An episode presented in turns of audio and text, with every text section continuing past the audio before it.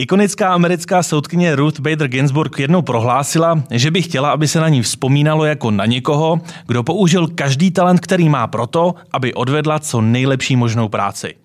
Tři dámy, které přijali pozvání do podcastu s inspirativními ženami ze světa práva, mají nejenom talentu na rozdávání, ale také ho směřují tam, kde má dopad. Jmenuji se Jaroslav Kramer a vítám vás u podcastu Právničky.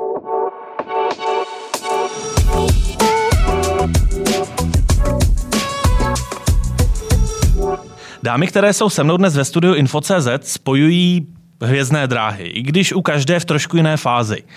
Michála Chaloupková je v nejvyšších patrech energetického gigantu ČES a tutíž bych si dovolil říct, že je v rámci hvězdné kariéry na postech téměř nejvyšších. Dobrý den. Dobrý den, děkuji za pozvání.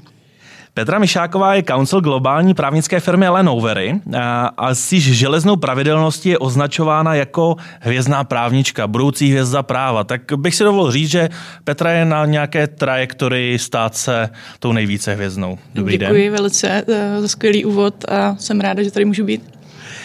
No a Katka Kolářová je hvězda dvojí. Eh, nejprve zazářila jako právnická novinářka v Lidových novinách, no a poté se rozhodla přejít do justice, kde aktuálně dělá mluvčí vrchního soudu v Praze, který doufujeme jednoho dne bude hvězdný soud. Katko, ahoj. To bychom si velmi přáli. Děkuji za pozvání.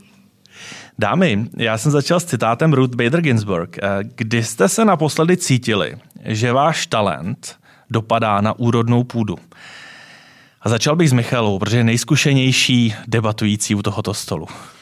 Já se musím smát, protože první, co mě jako napadlo, když jste řekl položil tuhle otázku, tak bylo včera, protože můj syn přinesl jedničku z vod a my jsme se den předtím to učili, takže já jsem tady projevila svůj uh, učitelský talent, protože já jsem chtěla původně být učitelka, což naštěstí teda nejsem. Nicméně máme jedničku. Máte jedničku?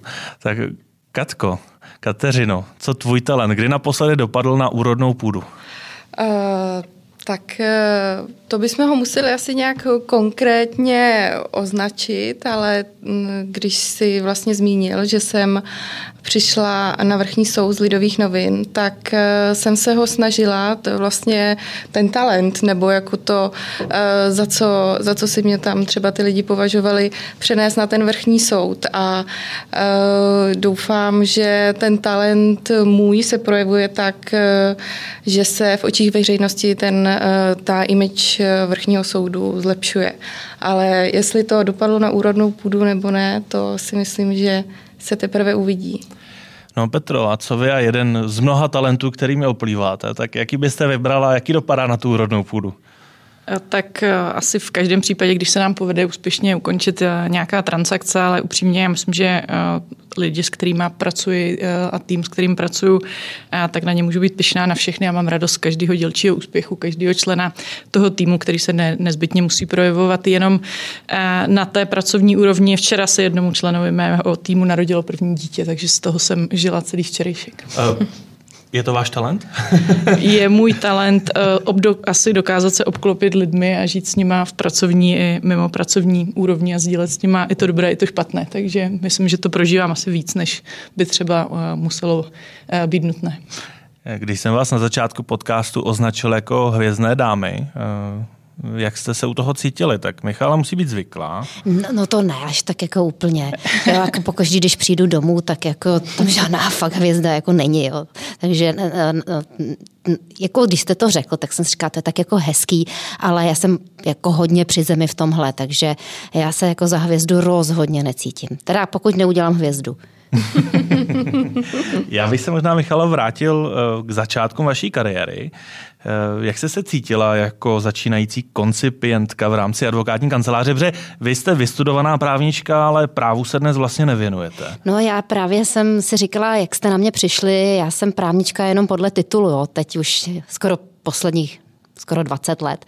Já jsem vystudovala práva a e, tlaškovala jsem s, hlavně s advokací, protože do jistoty jsem si úplně nebyla jistá, že chci jít, takže jsem to zkusila v advokátní kanceláři a po půl roce e, v jedné a po půl roce v druhé advokátní kanceláři jsem, jsem si řekla, že to jako není místo pro mě, jako kombinace e, spousty věcí, mimo jiné, že já jsem byla z Plzně, e, šla jsem do Prahy a když jsem nastoupila tenkrát před těma více než 20 lety do té advokátní kanceláře, tak eh, můj základní plat mi nestačil ani na nájem, takže eh, v téhle situaci to fakt jako nebylo úplně jednoduché, takže nakonec a i ta práce mě moc nevyhovovala, já nevím, jak je to teď, to možná tady kolegyně mi řeknou spíš, ale eh, já jsem tam dělala úplně tu nejvíc jako poslední práci na poslední chvíli a to mě, to mě jako jako začínajícího člověka v tomhle velice zodpovědným, zodpovědné profesi tak stresovalo, že jsem si říkala, že prostě tohle pro mě není. Takže jsem utekla. Petro, já nepředpokládám, že junioři ve vašem týmu dělají tu nejposlednější z posledních prací.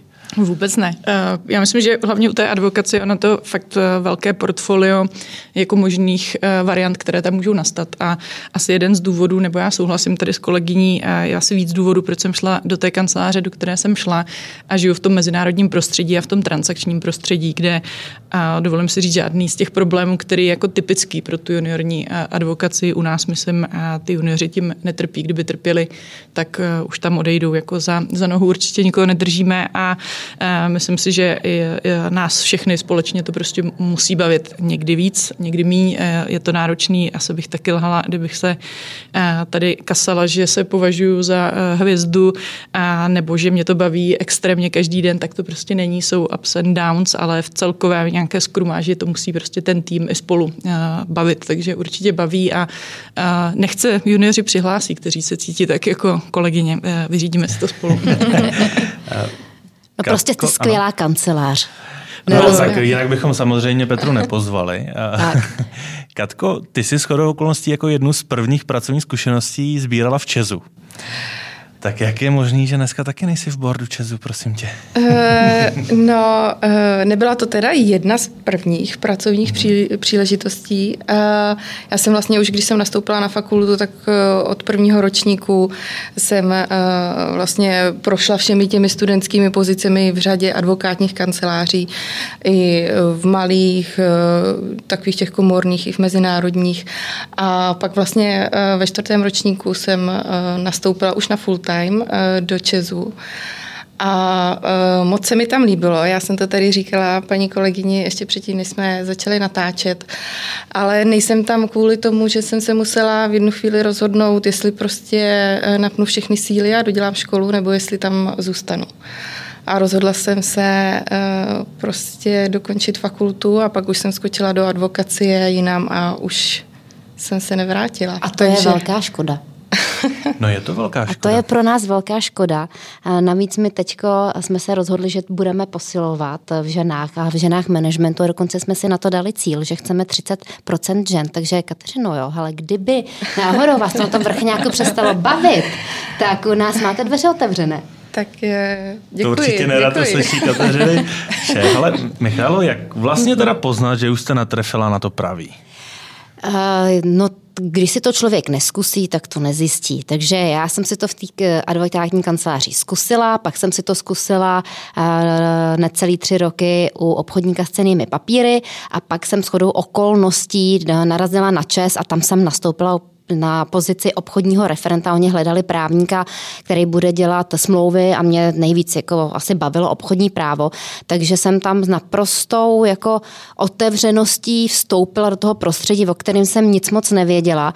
A ten, ten první střed jako s tou firmní kulturou a s tou firmou teda byl příšerný, musím říct, protože jsem nastoupila a začala jsem pracovat a úplně jsme tam tenkrát ještě neměli zvládnutý procesy, protože jsem dostala pracovní smlouvu až po týdnu a teď na ní koukám a tam obchodní referent. A já jsem si říkala, počkat, já jsem tady nastoupila na pozici právníka. Jsem si jako, jsem mi mm. projelo v hlavě, jo, budu mi to CV, tam budu mi obchodní referent, Ježíš Maria, to jako, jak to budu vysvětlovat, jo. Ale už mi to jako tak bylo jako trapný říct po, po, po týdnu, jako že jdu zase pryč a už jsem tam měla rozdělanou nějakou práci, tak jsem si tak v duchu pro sebe řekla, dobře, dám jim rok a za rok eh, buď se posunu, anebo prostě odejdu pryč, protože prostě nechci být obchodní referent. Jo? Tak to byla ta první, jako takový ten signál, signál těch mých ambic, že jako chci jako jít dál. No tak se mi to nepovedlo teda za rok, povedlo se mi, se mi to asi za rok a měsíc. E, taky hodně díky tomu, že v tu dobu nastoupil do Česu můj současný šéf, vlastně současný šéf Česu, Daniel Beneš, který si mi tam tak jako vyhmát a, a hlavně díky němu, tak jsem v Česu nakonec zůstala a postupně těma krůčkama. Já jsem vlastně nevynechala žádný řídící stupeň v Česu, až jsem se dostala do představenstva. A teprve, když jsem se dostala na první řídící pozici, kdy mi dal na starosti útvar, který dělal veřejné zakázky, tak jsem přišla na to, že moje poslání není právě něčina, ale řízení lidí. Až teprve, když jsem si to zkusila. Takže takhle jsem na to přišla. Petro, vás nikdy nelákalo zkusit něco jiného než tu advokaci? Tak ono si to většina lidí pamatuje špatně. Já jsem taky nezačínala uh, rovnou v advokaci. Já jsem začala v tom mezinárodním prostředí uh, ve Světové obchodní organizaci v Ženevě, uh, kde jsem byla 9 měsíců a tam jsem pochopila, že chci zůstat jako v mezinárodním prostředí. Takže když jsem se hlásila do Ellen tak jsem poslala své CV do Londýna. Nicméně v Londýně to rozřazovali podle zemí původu a ozvali mi z Prahy, takže jsem si říkala, že to vyzkouším. Zaplatila jsem si letenku, přijela jsem eh, do té kanceláře, podle, eh, podle mě jsem předvedla výkon, za který jsem se hm, styděla, když jsem z té kanceláře odcházela, protože jsem asi dva nebo tři roky efektivně jako právo eh, nedělala, nicméně tam asi něco muselo, něco muselo být a ozvali se mi a byla jsem jako ráda a přiznám se, že na začátku jsem hm, si říkala, že v takové kanceláři jako můžu vydržet tak dva, tři, čtyři roky, vyzkouším to a půjdu někde jinde.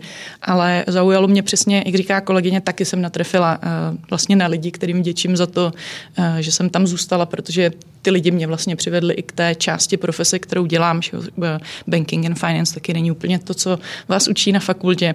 Eh, takže je to schoda okolností, eh, schoda, eh, nějak, schoda týkající se potkání těch správných lidí a samozřejmě mě to začalo bavit, ta práce, takže toliko asi k mému, k mému úvodu. Ale abych vám odpověděla na vaši otázku, ne, zatím jsem nepřemýšlela, že bych přeskočila do něčeho jiného. Možná stále doufám v to, že ta trajektorie má ještě kde uh, pokračovat. Tak uvidíme v následujících letech. Ale třeba se příště budeme bavit. Mm. Minimálně formálně má určitě kde pokračovat. Jinak Michalo, právníci si běžně říkají kolego, kolegyně. Já nevím, jestli se na to zvykla i z jiných jako toků, jestli v biznise si taky lidi říkají kolego, kolegyně. Jo, říkáme si tak. Jo. tak já myslím, že Ale my je... si hodně jako v energetice, jak se známe, tak si říkáme jménem a tykáme si, že jo. Tak.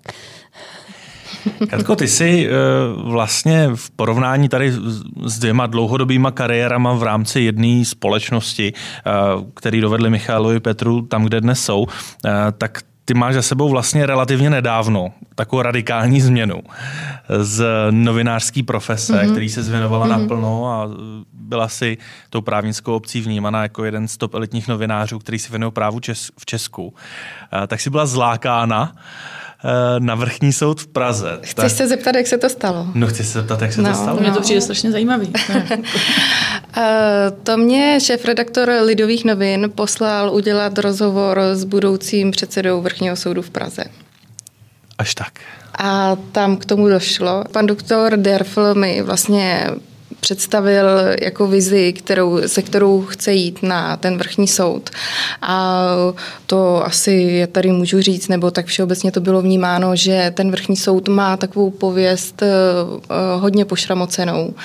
A bylo bylo evidentní, jako, že pan doktor Derfl se chce do toho jako nějak opřít a snažit se prosadit nějaké změny.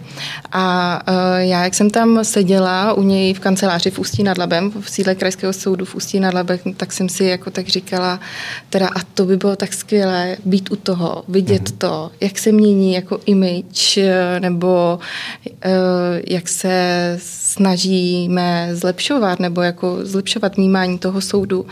A tak jsem si řekla, tak kdybyste třeba, pane doktore, pak někoho hledal do vašeho týmu a tak on mi řekl, no tak to je zajímavé. A pak už jsme se bavili o tom, co jsem, co jsem dělala do této doby, že mám vystudovanou fakultu a domluvili jsme se, že se mi teda ozve, já jsem tam jela vlakem do Ústí nad Labem a pak jsem si říkala po cestě domů, že teda nevím, jestli jsem to trošku nepřehnala, ale uh, potom, asi druhý den potom, co byl uh, pan doktor jmenován prezidentem, mi zavolal a sedli jsme si a už to bylo.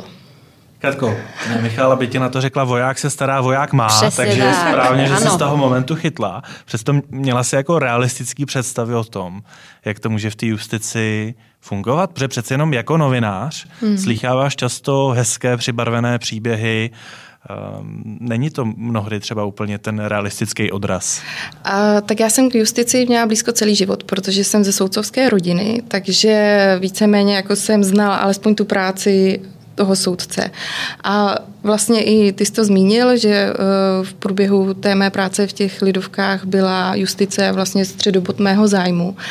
A snažila jsem se jí nějak jako více nasát prostřednictvím toho, že jsem se bavila eh, s lidmi, kteří zastupovali a kteří byli ochotni mi otevřeně eh, říci o slabých místech té justice. A musím přiznat, že jako novinářka jsem byla vůči justici poměrně kritická. A Teď ten můj pohled je samozřejmě jiný, protože uh, mám pro ty i slabé stránky větší pochopení. Takže samozřejmě uh, zvenku vidíme jenom kus a uh, je to jiné samozřejmě nám. No jasně, tak nemůžeš říkat něco jiného, že jo. Petro Michalo, vás spojuje to, že vy práci věnujete extrémní množství času. Taky vás spojuje to, že se nestydíte za to, že té práci věnujete extrémní množství času, protože eh, dokazujete spoustu skvělých věcí. Eh, Mě by ale zajímalo, jak si i v tom vysokém tempu pracovním udržet dostatečně lidský přístup a být stále vlastně člověkem a ne pracovním strojem. Michala ukazuje, že mám začít s Petrou, tak začnu s Petrou.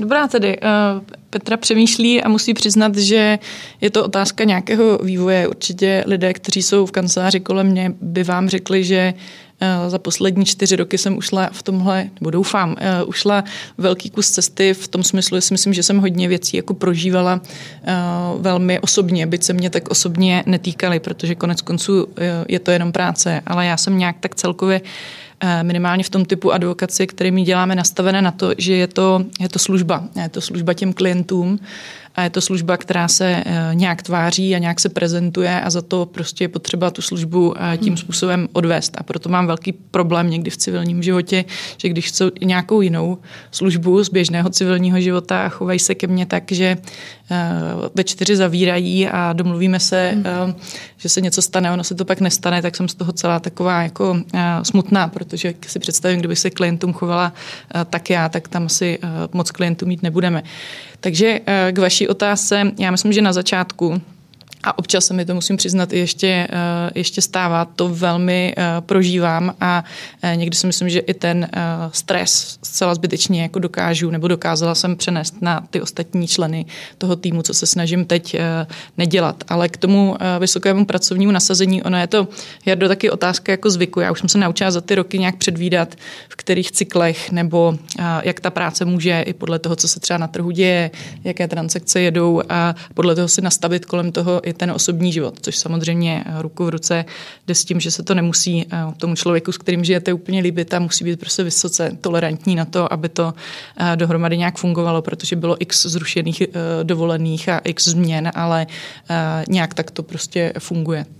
Já myslím, že řada z toho, co říkáte, rezonuje i u Michaele. Přesně tak, to, to lze jenom potvrdit. Já mám takový jako asi tři věci, které mě hodně jako formovaly v tom smyslu, že uh, jsem si musela jako uvědomovat, že pracuji s lidmi, když já mám jako vysoký pracovní nasazení, vysoký tempo a ještě uh, si ze mě jako moji přátelé říká, uh, si dělali legraci, že jsem kyborg, jo, že prostě jako, uh, jako jedu, jo, jako, že nechápu, kde beru tu energii a že mě nic nezničí. A uh, ono to přijde tak jako hodně s věkem, že jo, jak člověk je jako starší, tak vlastně ty energie taky trošku ubývá. Pak přijdou děti, ty vám taky vezmou nějakou energii a pak ty uh, zkušenosti. Mně se podařilo dohnat dva lidi až do, do uh, jejich vyhoření, takže to mě jako hmm. nakoplo v tom hmm. smyslu, jako Ježíš Maria, to nemůžeš takhle dělat, nemůžeš ty lidi takhle servat. A to nebylo úplně dobrý a z toho jsem se teda jako hodně, hodně poučila. A, a pak skvělá věc, normální čistá zpětná vazba, kterou si vezmete od těch svých lidí, ideálně formou horkého křesla, že se prostě posadíte, sednou si před vás ti, ti vaši podřízení a teď vám to začnou sázet. Co děláte dobře, co děláte špatně. Takže jsem se dozvěděla, kromě jedné věci, že jak já mám to, jak mám ten tech na branku a jak mám to rychlý tempo, takže já jim jako vytyčím ten cíl a jako dokážu je namotivovat, oni jako běží za mnou a jako vyběhneme na tu horu oni mají takovou radost, že tam jsme a já tam stojím a rozhlížím se okolo a říkám, hele, vidíte tamhle ten větší kopec, jdem. A oni říkají, prosím tě, ne, my bychom chtěli chvilku slavit. A tak a já jsem si vlastně, protože když mi to řekli, jako uvědomila, co to vlastně dělám. A kdybych eh, jim neumožnila mi dát tu zpětnou vazbu, tak se možná další lidi utavila. Takže normálně poslouchat eh, nechat, si, nechat se skritizovat i a přijmout tu kritiku a postavit se k ní čelem. Petra si určitě píše poznámky. A Katko, jaký je rozdíl v tempu mezi novinařinou a justicí? Propastný, samozřejmě. Ve prospěch? uh, tak ve prospěch osobního života je to v té justici samozřejmě lepší. Uh, i když já jsem vlastně v Lidových novinách pracovala tři roky, tak to bylo velice, eh, to tempo bylo velice rychlé. Samozřejmě eh, prostě pracovala jsem eh, o víkendu, to už mi přišlo normální. Když jsme jeli někam s přáteli, tak všichni ráno vyspávali, já jsem vytáhla počítač a šla jsem se někam zašít a ještě jsem odevzdávala články takže to nebylo úplně ideální, ale uh, prostě samozřejmě jako práce pro stát a práce pro soukromou společnost, to si myslím, jako, že si každý dokáže spočítat, uh, kde tráví více času. Ale neříkám, že je to méně uh, zodpovědná práce, ale prostě je to tak. No. Já jsem mluvil s tím šéfem Eh, který teď je uh-huh. nadovolený. Ano. Eh, nemusíš se bát. Jak se má? Eh, má se dobře, byl rybaři, to nebyl na signál. A prosil jsem ho, jestli, jestli by se zamyslel nad nějakou otázkou, kterou bych ti mohl položit. Uh-huh. A on vlastně zmínil, že ten, ty vrchní soudy jsou ten první článek v justici, kde už přestává být převaha těch žen a kde už začíná ta převaha těch mužů. Tak jak to vlastně na tebe působilo, když jsi přišla na ten vrchňák, kde je ta převaha mužů, všichni šéfové nebo většina šéfů jsou tam muži. Jestli to vůbec vnímáš tohle téma? Jak to na mě působilo? No rozhodně mě to nepřekvapilo, protože uh, vlastně to jsou, to jsou otázky, které už eh, paní doktorka Šimáčková vlastně se jim věnuje s, s tebou v diskuzi uh, řadu, řadu let. I, I já jsem s ní jako novinářka tady to téma řešila, takže prostě musím bohužel konstatovat, že to tak je. Ne, že by mě to, jako jestli se ptá, že se mi to vadí, tak už jsem to jako přijala za něco, co se možná eh, v budoucnu změní. Ale myslím si, že je to něco, s čím eh, jsme všichni smířeni, ale když se podíváš třeba na fotografie, eh, teď prezident nebo vlastně koncem května prezident jmenoval zhruba 60 nových soudců, většinou třeba na ty okresní soudy, tak ty ženy už tam převažují. Takže oni se tam dostanou a, a já jim věřím. Eh, Michálo Petro, vy máte společně to, že vlastně dlouhodobě ve svých eh, týmech a v rámci svého profesního působení podporujete ženy, podporujete růst žen. Eh, mě vždycky u těchto témat napadá otázka, jak vlastně ženy v usilování o ty vyšší pozice podporovat efektivně, tak aby na jednu stranu neměli pocit, že je někdo tlačí na sílu a na druhou stranu neměli pocit, že, že vlastně na ně není myšleno. Je to možná těžké balancovat. Michalo? No, myslím si, že úplně tak jako ne, že to není až tak těžký. Jako, já podporuji ty ženy, které chtějí. To je asi na tom to jako nejjednodušší. Jako kdo, vždycky se zeptám, kdo nechce, toho ne, nebudu nutit, protože přeci jenom vnímám to, že na rozdíl od, od mužů my máme mnohem víc možnost volit. My máme volit možnost volit kariéru a máme možnost volit rodinu a máme možnost volit obě dvě věci dohromady. To muži většinou jako nemají. Jo, taky mohou zůstat doma, ale je to samozřejmě v, v, v menšině ale rodit to si prostě nevyberou. Takže v, na, v našem případě, já to vnímám tak, v případě žen, že my máme více možností. A k tomu se podle toho, podle toho se k tomu i stavím. Takže eh, za mě, jako já jsem hrozně ráda, když můžu ženy podporovat uh, v těch, v v jejich růstu, ale dělám to prostě tak, jenom ty, které opravdu chtějí. A zatím se mi teda nestalo, že, že v průběhu třeba nějakého jako mentoringu nebo coachingu, který jsem dělala s nějakou ženou, že by mi nějaká odpadla v tom smyslu, no tak tohle já dělat nechci. Vždycky do toho vstupila s tím, že chce dělat tu kariéru a, a proto vlastně se mnou sedí a povídá si. Takže ani tak jako těžký to není. Co myslím, že je mnohem těžší, je, uh, aby vůbec ženy na vysokých pozicích začaly ty ženy podporovat. Jo, já jsem si jako vědomně řekla, že já nebudu včelí královna. Jo, která tam sedí ta sama a vlastně nepřipustí tu ženskou konkurenci, což si myslím, že je jako mnohem větší problém. Mm-hmm. Tak myslím, že včelí královna rozhodně není ani Petra, protože pokud vím, tak vy na mentorinka female mentoring kladete opravdu jako velký důraz. Je to tak? Určitě, já především souhlasím s tím, že to jsou ženy, které chtějí a ono jich chce hodně. Hmm. Nicméně jim potřeba jim ukázat uh, tu příležitost, nebo že ta možnost tam je, protože mám někdy pocit, že se bojí neodůvodněně. Uh, nicméně v tom, koho podporovat, já vůbec nedělám rozdíl mezi tím, jestli to je muž nebo žena, on let, kdy ten muž také ne úplně chce. Uh, takže někoho tlačit před sebou, jak říká Michal, lámat to nějak přes koleno nebo tlačit ho na tu horu společnou nebude dávat smysl, protože bude nešťastný on, ona, já, budeme nešťastný všichni. Takže určitě ano, určitě podporovat. To, že ty ženy chcou, to můžeme eh, Jardo u nás jednoznačně demonstrovat tím, že my jsme jako jediná kancelář tohohle typu, která uznává něco jako part-time pro advokátky. A oni se potom k vám začnou vracet a začnou se ptát. A ve chvíli, kdy si na to sáhnou a zjistí, že to uh, může fungovat, nicméně smekám před něma všema, nebo si myslím, že v některých okamžicích je to opravdu náročné, že to pravděpodobně ani part-time není. Hmm. Uh, ale uh, dá se to zvládnout. Ale už je ten trh téhle úrovni advokacie je vlastně nastaven tak, že eh, žádná jiná kancelář tohle není ochotná eh, jako ani zkusit, tak to mě trošku, eh, trošku děsí a slyšela jsem různé jako až děsivé reakce na to, proč ne. Takže mám to dost podobně, mm, musí ten člověk chtít. Já jsem tam od toho, abych jim ty možnosti ukazovala, když si jich nejsou vědomi, jestli je využijí, to je na nich, nicméně já jim třeba můžu pomoct tomu, abych jim ukázala, jaké chyby jsem udělala já co si myslím, že je jako třeba efektivnější cesta k tomu, aby jsme se dostali na tu společnou horu, já pak vyberu tu ještě vyšší. A já musím říct, že potvrzuju to, co Petra říká, protože já shodou okolností mám úžasnou mentý právničku právě s Ellen Over. Je fakt skvělá. Aha, výborně. Aktuálně. Dámy, která z vás dvou, a teď eh, obracím svou pozornost na Michálu a na Petru, si myslíte, že jste z hlediska mentoringu tvrdší? K lidem, kteří jsou vámi mentorováni. A teď to nemyslím v nějaký negativní konotaci, ale zejména v té pozitivní. Jste hodně náročný, Michalo? Já nevím, jestli se dá říct, že já jsem náročná no, v tom smyslu, že bych ty, ty svoje mentý někam jako na sílu tlačila, ale spíš jako vyžaduju takovou jako důslednost ve smyslu, aby si uvědomili, jako jako proč tam sedí a co chtějí a co je ten, co je ten jejich cíl.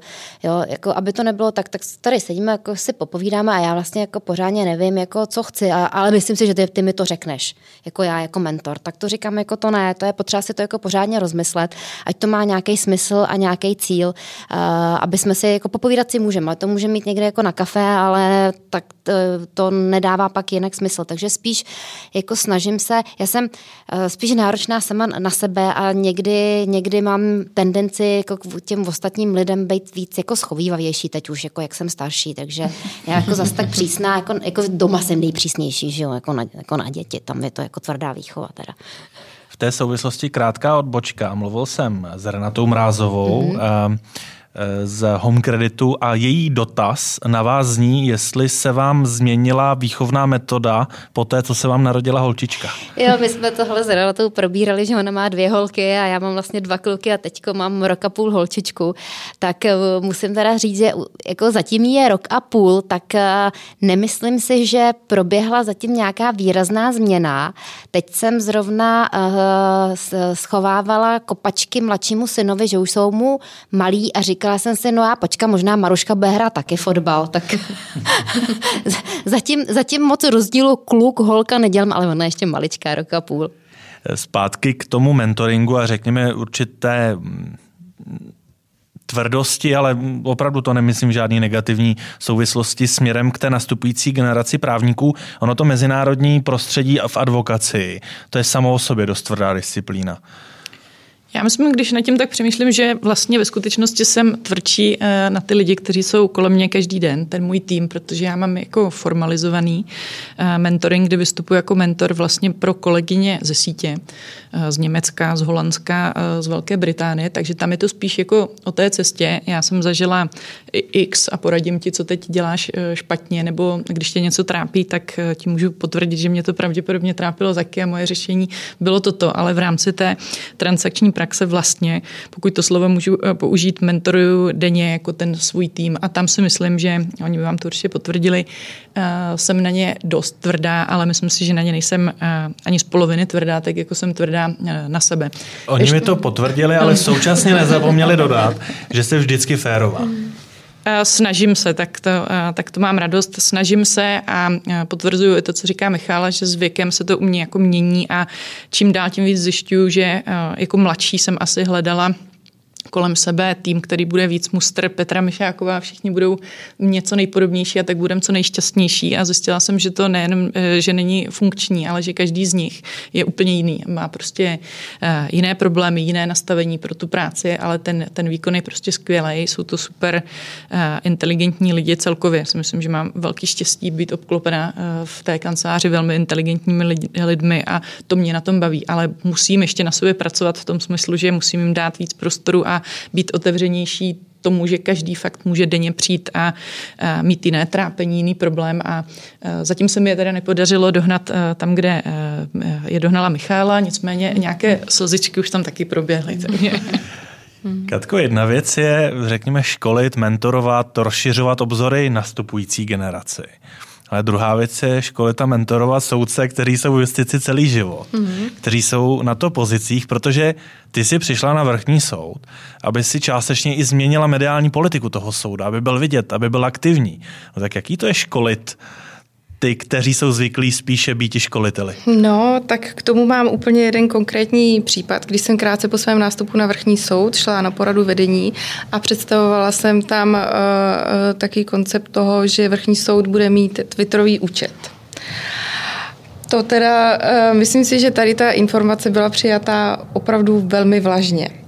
A já samozřejmě nemám, vlastně mým cílem není přeškolovat nějakou starší generaci, ale třeba jim ukázat, že ne všechno prostě nové a moderní je nedůvěryhodné a je to prostě přesvědčit o tou svojí prací, že, že, to, že to bude mít uh, prostě pozitivní dopad na ten soud.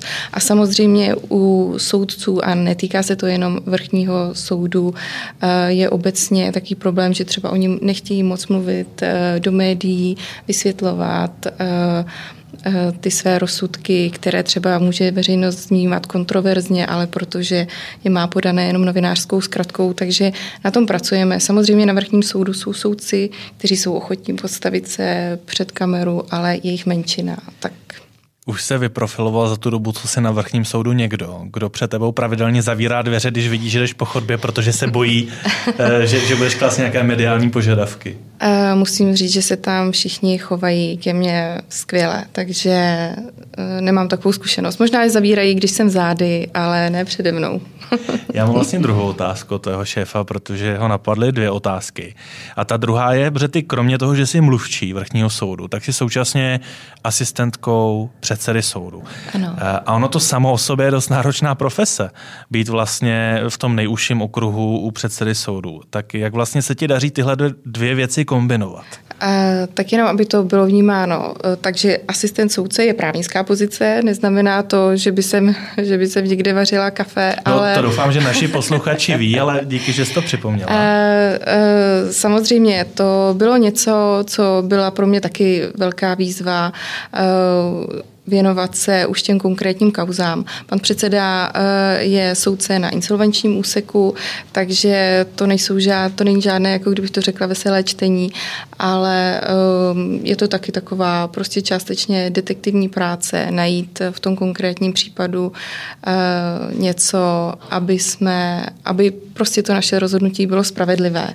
Takže jak se to dá zkombinovat, eh, je to je to prostě časově náročnější, ale je to možné. Tak sedím tady, přežila jsem to rok a půl, tak to asi jde, no.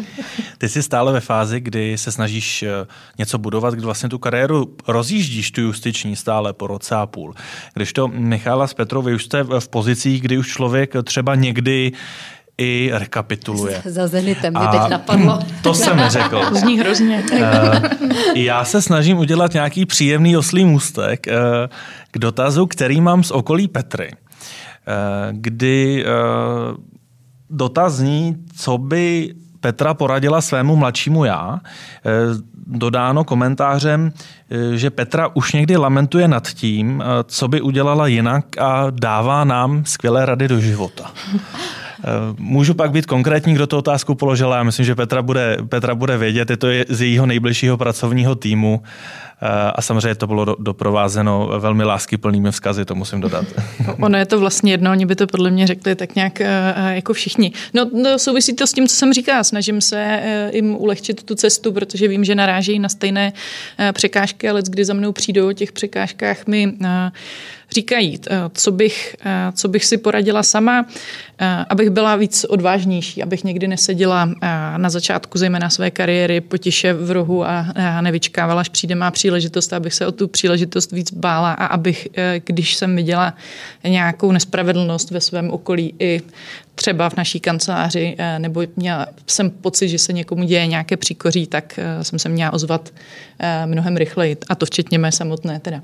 Takže teď možná toliko k té spravedlnosti nebo férovosti, byť to nemusí být příjemné, tak vždycky pro všechny, tak ano, snažím se a zakládám si na tom, abych byla férová, byť se jim to vždycky nemusí líbit, ale stejně tak jako doufám, že já jim pomáhám, tak oni samozřejmě, tak jak říká Michal, tu sebereflexi nabírám jenom od nich. Takže asi jsem ještě neměla odvahu je vyzvat k tomu, abych si je tam u sebe na sedačku všechny eh, posadila. Druhá věc je, že si ani nemyslím, že by byli úplně otevřený jeden před druhým, takže si to tak dávkuju a vždycky si z toho eh, něco vezmu. Ale asi být prostě odvážnější to je ta rada, kterou bych si vzala nejvíc a, k srdci. A já teda musím říct, když jste narazila na to uh, horký křeslo, tak já jsem se také myslela, že nebudou mezi sebou otevřený. A my jsme to udělali teda tak, že jsme si k tomu vzali externího mediátora, aby to trošku jako nás hlídal. A důležité je, aby si ten šéf sednul na tu židli jako první a nejdřív mu říkali, co dělá dobře, že ho bych to tak jako potěšilo a pak teprve přijde, co by člověk měl změnit nebo dělat jinak. No ale samozřejmě fajn ne, když se na té židli pak vystřídáte. A i pro ty lidi bylo strašně zajímavé, že se dozvěděli od svých kolegů, jak je vlastně vnímají. A ve finále, jo, říkali jsme si tam i možná nepříjemné věci, ale pro všechny to bylo poměrně velký prozření v tom smyslu, aha, tak takhle jsem vnímaná, tohle si o mě myslí. Tady chápu najednou, proč vznikají nějaké nedorozumění. Takže ve finále je to taky, jako, samozřejmě je to hodně o odvaze, je to o odvaze toho šéfa, že jako si tam teda jde sednout, ale jako za mě ve finále jenom jako pozitivní, pozitivní pozitivní výsledek, hlavně pro mě, že jsem se teda konečně, konečně teda dozvěděla, jako jak na tom jsem a já uh, jsem za svůj život několikrát absolvovala takový ten osobnostní test, Hogan se to jmenuje a já tam mám jako dvě věci, které jsou, které vlastně determinují jako tu moji kariéru a to je sebeprosazování a stabilita. Nula, nic, 100 bodů maximum. Uh, chalupková stabilita 100, sebeprosazování 100. Takže když máte jako tohle před těma očima, tak uh, mimo jiné to znamená, že berete kritiku na lehkou váhu. Tak já díky tomu, že to jako o sobě vím, tak se snažím tohle v sobě vždycky zpracovat a nebrat to na lehkou váhu a vidět tam dřív ty problémy, než třeba nastanou, protože mám tendenci říkat, no to přece není žádný problém, ale on to někdy problém může být. Není nic, co by se nedalo řešit, ale vůbec si ten fakt jako připustit když Michála mluví o té upřímnosti. Já nikdy jsem se právem neživil, ale pohybuji se kolem práva jako celý profesní život. Já si to moc nedovedu představit, že by tenhle přístup v té vrcholné advokaci, případně vrcholné justici v těch týmech mohl reálně fungovat. Já myslím, že klidně může v tom týmu, eh, v té eh, kanceláři určitě může. To, že samozřejmě Eh, nejsme někdy upřímní eh, vůči těm klientům v tom smyslu, že život by byl jednodušší, kdybych třeba moc kdy vzala telefon a řekla eh, Karle, pojďme to udělat jinak, je to, tady tohle je snažší cesta a ne tvrdohlavě netrvej na svém, tak by to bylo asi jednodušší taky pro nás všechny, ale já myslím, že určitě Určitě to lze v tom týmu. Samozřejmě oni musí ztratit nějaký ostych, jo, že za tu negativní eh, reakci nebo za ten negativní feedback bude následovat právě nějaká jako negativní reakce. A to snad doufám, eh, že vůbec nemají. Takže jsme docela, jsme docela otevřený, byť nějakou černou hodinku, kde bychom si řekli úplně eh, veškeré pravdy o sobě nemáme. Ale to, co opravdu nemám ráda, co se někdy děje a vidím prostě v, v jiných týmech nebo okolo sebe, je takové to pokrytectví. Jo. Máte prostě něco na srdci, nikdy to nepustíte pustíte ven a ono to kazí hmm. dojem nejenom dovnitř, ale i ven. Takže si myslím, že si opravdu snažíme říkat v tom týmu, když to na nás přijde, co na nás přijde rovnou. To pročistí vzduch, že jo? Určitě. Hmm. Katko, je upřímnější novinářský nebo justiční svět eh, z tvého hlediska insidera? Um, to je teda těžká otázka. Uh, já myslím, že to že by to mělo být tak, aby byly upřímné oba ty světy, protože pak by to fungovalo perfektně a mohly se doplňovat. A, a samozřejmě uh, asi nejhorší, co může být, je neupřímný novinář, který uh, vlastně se snaží uh, svojí vůlí nějak uh, pokřivit tu informaci. Takže, takže to by bylo opravdu je velký problém. Je to horší problém. než neupřímný soudce? Já tě rozhodně nechci tlačit do, do nějaké odpovědi, za kterou bys mě pak neměla ráda. Otevřu jiný téma. Vy všechny tři jste z mého pohledu extrémně cílevědomé, eh, musí to taky zákonitě být. Eh, jak ale s tou cílevědomostí nebo s tím vnitřním drivem pracovat tak, aby zůstal prospěšný a nebyl už škodlivý. Začnu s Michálou, protože určitě tahle otázka na ní padla mnohokrát. Mm, škodlivý drive, tak eh, co by to mohlo asi tak znamenat? Mně teda napadá to, že přetížíte ty lidi, mm. což se mně stalo, eh, syndrom vyhoření u dvou. A to je, to, je, to je potřeba prostě si nastavit vnitřní brzdu a, a dát, si na to, dát si na to pozor. A, a samozřejmě je potřeba jako v, tom, v tom týmu jako, jako vyrovnávat jo, ty, uh, um, to, co to, co po, po těch lidech chcete, a, tak o to se samozřejmě snažím. A teď ještě mě nenapadá, jako co by tak mohlo negativního vést to, ten můj drive, nevím. Možná, že, nenapad, že ten napadá vás něco? váš drive bude poháněn eh, možná neúspěchem někoho jiného, koho musíte Aha. předjet, Ne, tak přeskočit. to ne, to mě, nena, to mě teda to mě nenapadlo. Ale jako když si mluvíte třeba o nějakém vzoru, jo, třeba, nebo tak, tak já třeba žádnej nemám. Nikdy jsem ho neměla. Uh, neměla, vždycky jsem to měla tak, že jsem se snažila podívat sama na sebe, co já jsem udělala, jak jsem to udělala a poučit se ze svých vlastních chyb. To, to mě asi posouvalo úplně dál, ale že bych jako potřebovala jako s někým soutěžit, to, to ne, já, ani třeba v rodině, protože já jsem eh, z doktorské rodiny a právo u nás nikdo jako jiný nedělá, tam jsem neměla s kým soutěžit. A, a, eh, maximálně se nabízí otázka, jestli nesoutěžím s manželem, že jo? Myslím, že nesoutěžíte z toho, jak eh, jsem četl některé mm, rozhovory ne. vaše a podcasty. Tam to je velmi je harmonicky to, Je to nastaveno. velice vybalancovaný, je to tam úžasný. On, je, on, je, on si mě našel už, když jsem byla na, na poměrně vysoký uh, manažerský pozici, takže vždycky říkám, že ví, do čeho šel. A uh, nakonec dělá úplně něco jiného než já. Takže... Akorát vám zakazuje ty kroksky, no. To se ještě no, musíte... to jo, no. Ale teďko, teďko mi dovolil si koupit nový, ale jsme v nich jenom na zahradu. Petr, zpět zpět k té cílevědomosti, k tomu driveu. Jak vy osobně pracujete s nějakou vlastní cílevědomostí? Protože vy určitě, vy jste to i částečně zmínila, že pořád je kam růst, určitě máte nějaké představy, jak by ta vaše kariéra mohla vypadat. Tak eh, já teda potvrzuju taky to, že eh, ve svém osobním životě nějaký vzor nemám. Jo? Já pocházím sice z rodiny eh, advokáta, ale ten mě ústavičně přemlouval, aby hlavně ne, nešla na stejnou školu jako on, jo? což dopadlo přesně opačným způsobem. Nicméně z jednoduchého důvodu. Já jsem nikdy jako nebyla nějaký matematik nebo exaktní vědátor, takže jsem se docela v těchto disciplínách na gymnáziu trápila. Věděla jsem, kudy se asi mé eh, srdce bude eh, ubírat. Takže ta soutěživost, ta soutěživost tam určitě je. Já jsem byla takové to typické dítko, co když už to směřovalo k vykupnutí z domečku v člověče nezlob se, tak jsem to radši eh, celý zahodila tu hru. Takže soutěživost tam určitě je. A ano, jako u nás je nějaký formální prostě žebříček růstu a já ještě nejsem na jeho vrcholu a podle mě reálně se na ten vrchol stejně nemůžu dostat, protože tak, jak říká Michála, ona pak bude zase nějaká nová hora. Ale jde o spíš nějakou vnitřní spokojenost. Takže to, eh, s čím já teď lavíruju nebo jak přemýšlím, eh, je, jestli vlastně má cenu se být zatím formálně dalším jako krokem nezbytně lhá, eh, jako hnát nebo se vlastně učinit šťastným tam, kde jsem a s tím, co teď mám. Takže to je jako poslední uvažování posledních měsíců a vlastně let v kontextu toho, že se mi poda, pořád nedaří prokopnout tu partnerskou příčku u nás.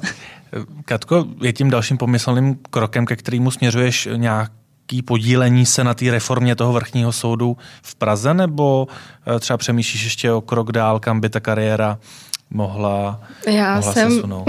Eh, nepřemýšlím, ale já jsem nikdy vlastně o tom takhle nepřemýšlela. Vždycky ty příležitosti ke mně, jak jsem vám eh, tady vyprávěla o tom, jak jsem se dostala na vrchní soud, vždycky nějak přišly, nechci říct sami, protože člověk musí být nějak, musí být nějak vnitřně nastaven tomu, že jako je na tu změnu připraven. Takže uh, já neříkám, že justice je to pravé pro mě na celý život. Rozhodně vím, že je to pravé pro mě teď.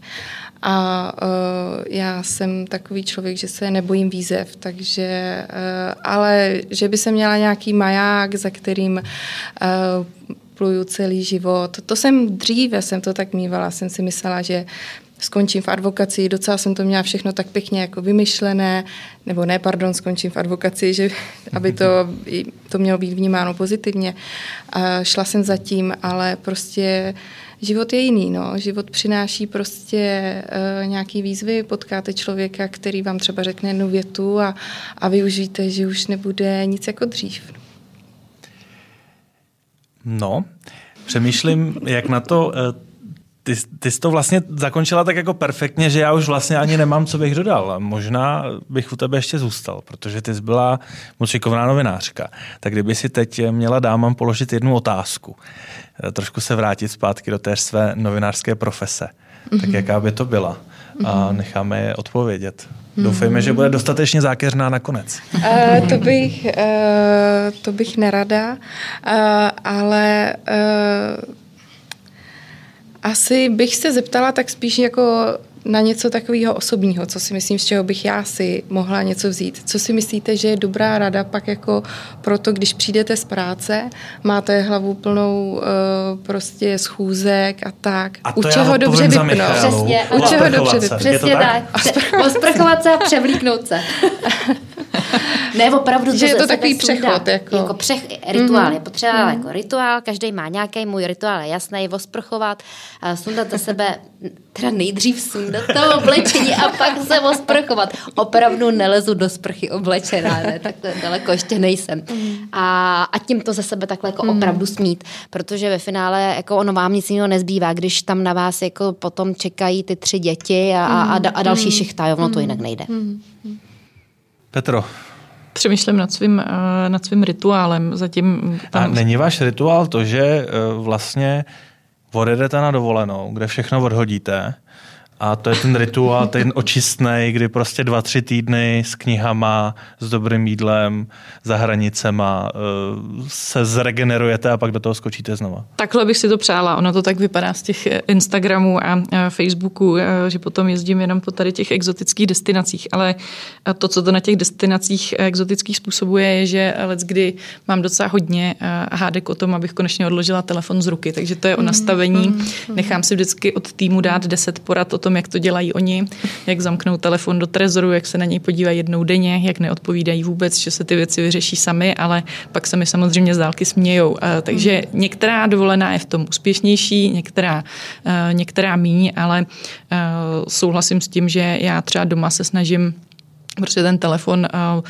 položit na místo, ze kterého už ani neuvidím, že bliká od nějaké prostě hmm. večerní hodiny, ale když je transakce, je transakce, jo, takže se ani nepodaří um, uh, jako telefon odložit. Ale ono to fakt souvisí uh, s tím, že já to beru, uh, byť to zní u komerčního advokáta možná uh, fakt zvláštně, ale jako službu. Jo. A uh, z toho důvodu, který jsem říkala v podstatě na začátku, a myslím si, že ten klient očekává prostě nasazení, uh, on by mi taky nevolal, kdyby to nebylo uh, úplně nezbytné, nebo kdyby něco nepotřeboval. Myslím si, že taky dokážou zhodnotit, uh, co má prioritu. Takže uh, o rituálu popřemýšlím uh, úplně jako nějaký vzoreček, podle kterého postupu každý den eh, nemám, ale musím přiznat, že eh, dost často v něm asi bude eh, sklenice vína. Michal, vnímáte část své profese také jako službu? Já teď o tom, jak to Petra říkala, tak o tom přemýšlím. Strašně se mi to líbí, jak to říkáte. Jo. To je jako úžasné, kdyby k tomu takhle přistupovali všichni advokáti, to by fakt bylo jako bomba. Nejsou takový všichni. A já to vnímám jako svojí, svoje poslání směrem k těm lidem. Že naštěstí jsem našla u sebe to, co mi nejvíc vyhovuje a co si opravdu myslím, že je moje poslání, to být tam pro ty lidi, vést ty lidi a dělat to, co nejlépe jako umím tak, aby ten tým kolem mě, i ty lidi ve firmě, protože mám na starosti i personalistiku, byli co nejspokojenější a vlastně co nejšťastnější. Vidím v tom opravdu ten smysl a dává mi to ten smysl. A v tom jsem ráda, že jsem se našla. Katko, ty i v té novinářeně to je služba veřejnosti. E, I v té justici je to vlastně taková služba veřejnosti. E, cítíš ale teď mnohem větší potřebu té služby v nějakém kontextu toho nezávislost justice, dosažení spravedlnosti, informování společnosti hmm. o zajímavých věcech. Cítíš to tam? Uh, cítím to tam, protože jsem si to vzala jako za své, už svůj úkol. A byla bych ráda, aby, aby ti lidi uh, věděli, že jsou tam opravdu dobří soudci, kteří uh, odvádí svoji práci skvěle a uh, je to můj takový závazek uh, se pokusit uh, jim pomoci v tom prostě tu, veřejno, tu veřejnost přesvědčit, aby vydobili tu, tu lepší image. Takže ano, je to tak a cítím to jako, cítím to jako takovou větší potřebu teď a službu. No problém ně. je, že lidi pozitivně dobrý zprávy nezajímají. Jo? Nezajímají jako samý jak se řekne slušně, mm. průšvihy tak, a, a, je to tak, a ty no. negativní věci. Takže eh, všem posluchačům, kteří s námi vydrželi až do konce, tak vám zkazujeme, nejste normální, že vás zajímají příjemné, pozitivní informace. Dámy, já moc děkuji za to, že jste si udělali čas na tenhle podcast. Eh, přeju vám, ať se vám co nejvíce daří vše, co chcete, aby se vám dařilo. No a budu se těšit, až se třeba za rok zpětně podíváme na to, co jsme si tady dneska říkali, tak kam nás ty cesty zase zavedou. Tak eh, děkuji moc, Michále Chaloupkové. Já moc krát děkuji za pozvání a bylo mi potěšením tady s vámi hovořit. Kace Kolářové. Děkuji za pozvání do takového úžasného kolektivu. Vážím si toho a Petře Mišákové. Co řeknete, Petro? Nezbývá než také poděkovat. Je mi potěšením a ráda jsem se seznámila eh, s novými inspirativními dámami. Děkuji vám.